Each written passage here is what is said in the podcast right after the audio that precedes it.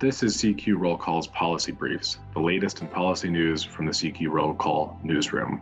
I'm Ben Hulac. John Kerry got to work on climate fast.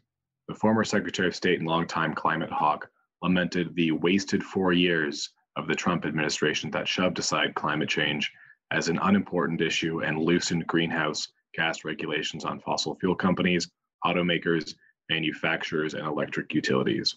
Speaking remotely to a gathering of climate and business leaders in Italy on Thursday, Kerry said on the issue of tackling climate change, quote, we really don't have a minute to waste.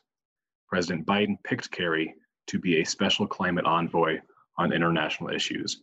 That position does not require Senate confirmation. Kerry spoke less than a day after Biden rescinded a permit for the Keystone XL pipeline, an unfinished project that begins in Alberta, Canada, and put the US back on track to rejoin the Paris Climate Agreement of 2015. Satellite data and other figures from NASA and the National Oceanic and Atmospheric Administration show 2020 tied with 2016 as the hottest year in recorded history.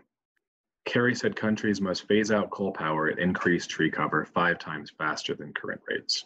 He also called for renewable electricity installation to increase six times faster and for adoption of electric vehicles at 22 times the current pace.